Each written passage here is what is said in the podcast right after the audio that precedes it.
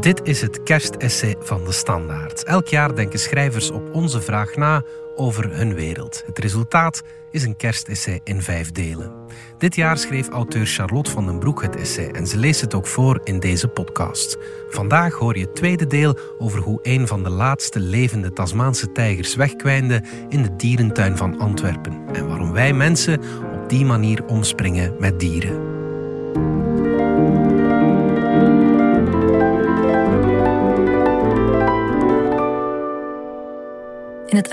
Van de Koninklijke Maatschappij voor Dierkunde Antwerpen zoek ik gedurende enkele weken sporen van de Tasmaanse tijger.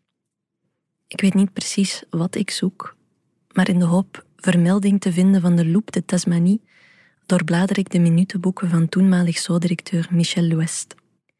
Meer dan 3000 freile doordrukbladzijden aan brieven. Het carbonpapier ruist en rimpelt. Laat zich traag omslaan en vraagt een geduld dat ik te oefenen heb. Herhaaldelijk droom ik van een Ctrl-F-functie, een zoekbalk, een sleutelwoord, een ontdekking die de langzame uren in de leeszaal de moeite waard maakt. Maar archieven zijn evenzeer bewaarplaatsen als vergeetblikken. Ze veinzen de mogelijkheid om het verleden uit de tijd naar voren te halen.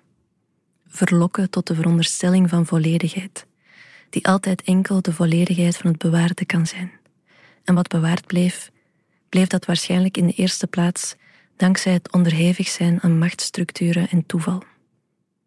Tussen alle grote en kleine gearchiveerde dagdagelijksheden zou je denken dat de aankomst van de zeldzame Tasmaanse tijger op zijn minst vermeldenswaardig is.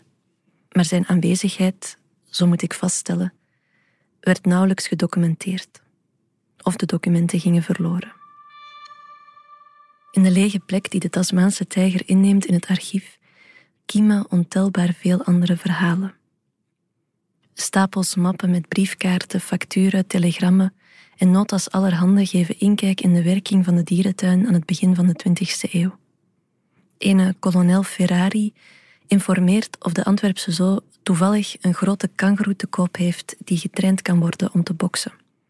Herhaaldelijk dingen dierenhandelaren af op een overaanbod aan kweekgrage Canadese eenden. Het zangensemble Arti Vocali wordt opgericht. Michel West correspondeert met een Engelse vriendin over de mogelijkheden om zebras te dresseren. Voor zover ik terug kan vinden, bleven er geen foto's bewaard van de Tasmaanse tijger in Antwerpen. Wel vind ik een afbeelding van het naambordje aan zijn kooi en enkele ongedateerde foto's van de buitenkant van de hokken voor kleine roofdieren. Volgens de jaarinventaris van 1912 leefde de Tasmaanse tijger daar in de nabijheid van twee grijze wolven, een poolvos, een Europese rode vos en eentje uit Noord-Amerika, een Tasmaanse duivel, een Congolese jakhals, een roodstaartbeer, een honingdas, één gestreepte en één gevlekte hyena twee ocelots, een civetkat, een karacel, een moeraskat en een puma. Dieren waarover ik weinig meer weet dan dat ze tegen hetzelfde mistroostige muurtje als de Tasmaanse tijger moeten hebben aangekeken. Het is wellicht onmogelijk om vanuit menselijk standpunt hun verdriet te begrijpen. Maar ik probeer het met Rainer Maria Rilkes beroemde versregels over de levensmoe panter in de Jardin des Plantes Parijs. Zijn blik is door het lopen langs de tralies zo moe geworden dat hij niets meer ziet. Het moeten hem wel duizend spijlen lijken. En achter deze duizend bevindt zich niets. Rilke observeert hier de blik van de panter die zich niet interesseert voor zijn menselijke toeschouwer. De spijlen van de kooi hebben zich vermeerderd in zijn innerlijke wereld. Zowel zijn lichaam als zijn wezen zitten gevangen. Het opgesloten dier vertoont tekenen van apathie en lusteloosheid. Een gevoel dat Rilke meesterlijk verklankt en W.A. Freikin even meesterlijk vertaalt uit het Duits. De opeenvolging van L en I-klanken klinken als een lome poot die opgetild wordt, lopen langs tralies en zich slepend voortbeweegt, spijlen lijken.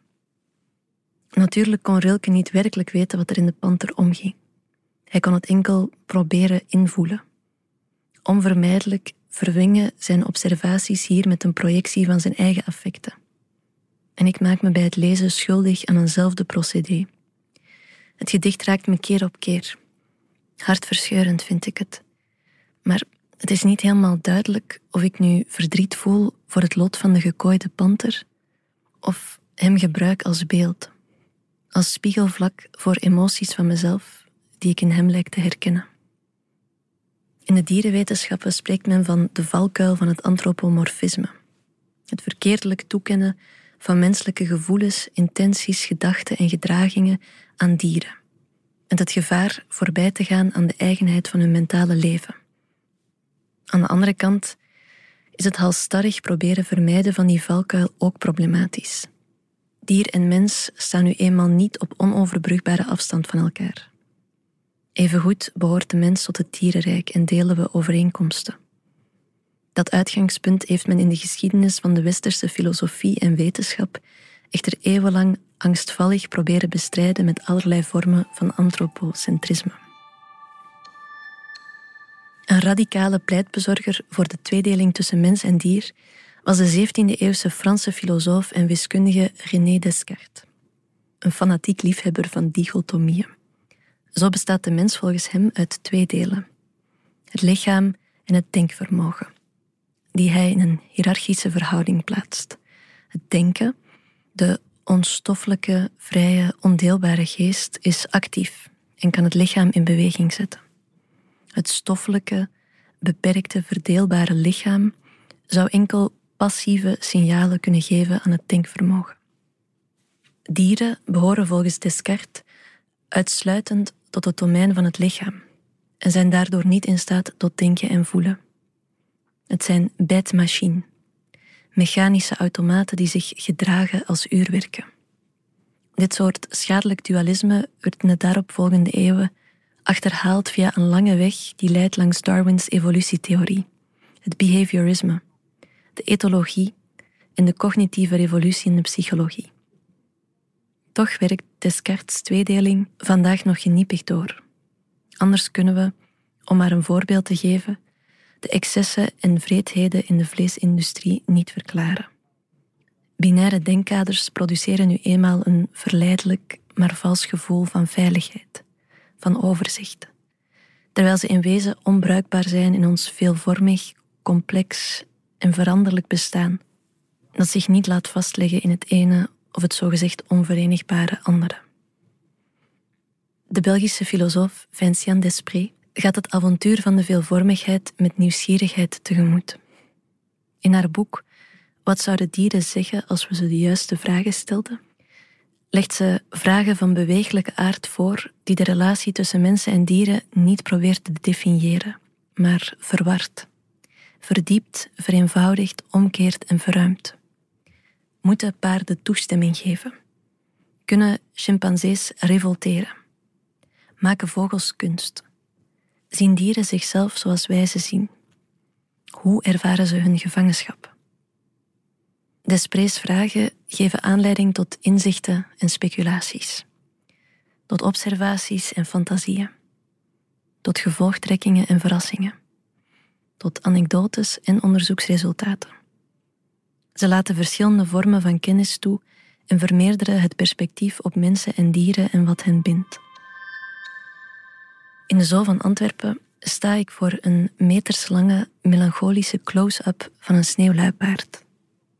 Zijn oog, een grijsblauwe, glasachtige kraal, is helder en ondoorgrondelijk en afgeprint op een fotodoek dat de achterliggende renovatiewerken aan het oog van het publiek onttrekt.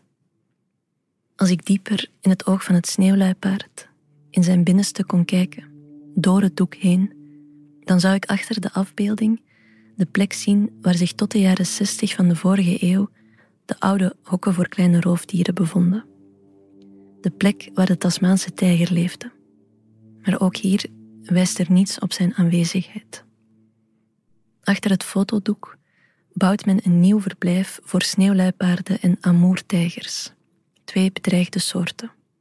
Op een oppervlakte van 2400 vierkante meter krijgen de katachtigen binnenkort drie nieuwe buitenruimtes met natuurlijke schuilplekken en verschillende verdiepingen.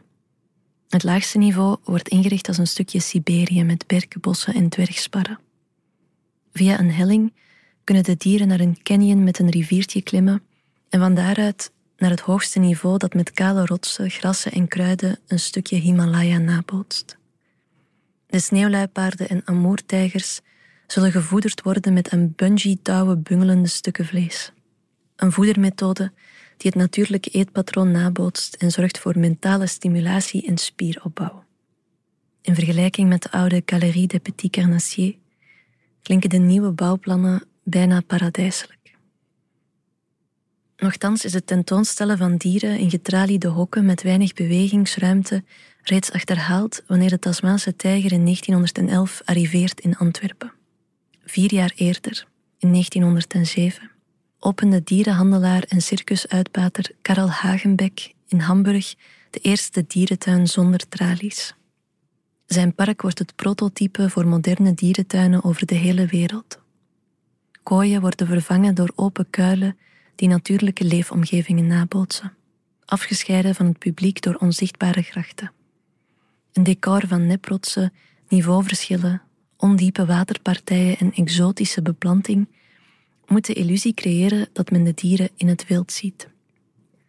Om de fantasie compleet te maken, plaatst Hagenbeck verschillende soorten samen in groepsverband, als in een harmonieuze uitsnede uit een landschap, een pagina uit een prentenboek.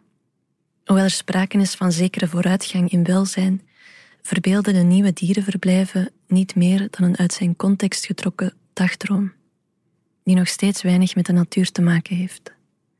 Een dagdroom die bovendien een gewelddadige weerslag heeft in de werkelijkheid, wetende dat Hagenbeck in soortgelijke tableaux vivants ook mensen uit verschillende culturen tentoonstelde in zijn humane dierentuin.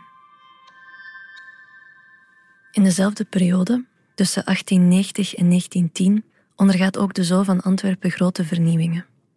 Het Centraal Station wordt gebouwd en de oppervlakte van het park breidt uit naar 10 hectare. Architect Emiel Tielens ontwerpt de majestueuze inkom en de panden in eclectische stijl aan het Koningin Astridplein. In het park voorziet hij onder andere een nieuw kangoeroegebouw, kamelen- en lama-stallingen, het Autriche-kot voor de struisvogels en een neoclassicistisch paleis met prachtig gekleurde glasramen en friezen voor exotische vogelsoorten. De gevel van het nieuwe aquarium bekleedt hij met kunstrots, alsof men een onderwatergrot betreedt.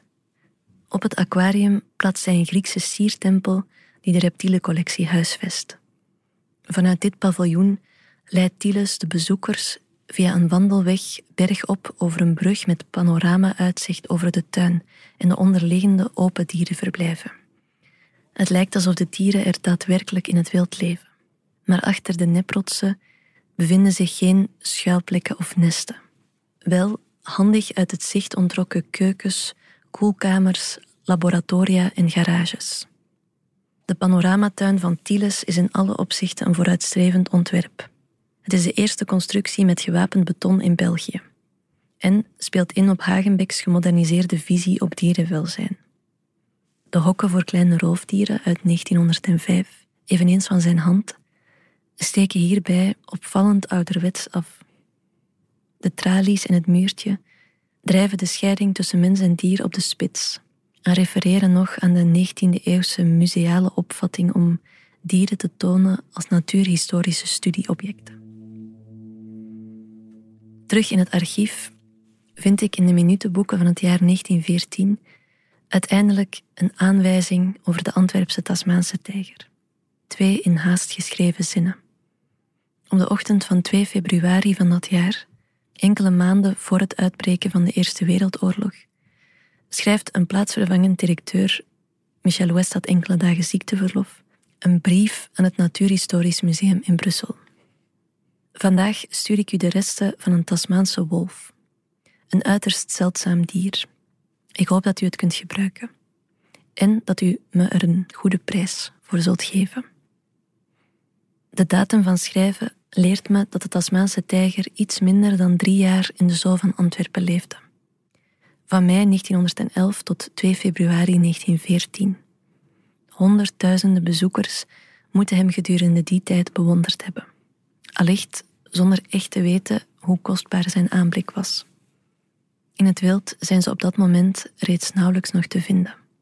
In de loop van de komende jaren zullen er nog een handvol soortgenoten tentoongesteld worden in de overzeese dierentuinen van Londen, New York, Melbourne en Hobart. Maar de dood van de Antwerpse Tasmaanse tijger in 1914 markeert de laatste op het Europese vasteland. Ik vind een tweede brief, waarin een week na kennisgeving van het kadaver, op 9 februari, de transactie bezegeld wordt. Ik bevestig de ontvangst van uw brief van de zevende van deze maand en accepteer uw aanbod van 10 francs voor de Tasmaanse wolf. 10 Belgische francs betaalt het Natuurhistorische Museum voor het stoffelijke overschot, wat destijds overeenkwam met drie keer het dagloon van een arbeidster. Wat er met de huid en organen van het uiterst zeldzame dier gebeurde, is onduidelijk. Het skelet, zo leer ik, wordt tot op de dag van vandaag bewaard in Brussel. Dit was het tweede deel van het kerstessay van Charlotte van den Broek. In onze app of op je favoriete podcastplatform vind je ook de essays die Michael van Peel, Tineke Beekman en Damiaan de Nis afgelopen jaren al voor ons schreven en inlazen.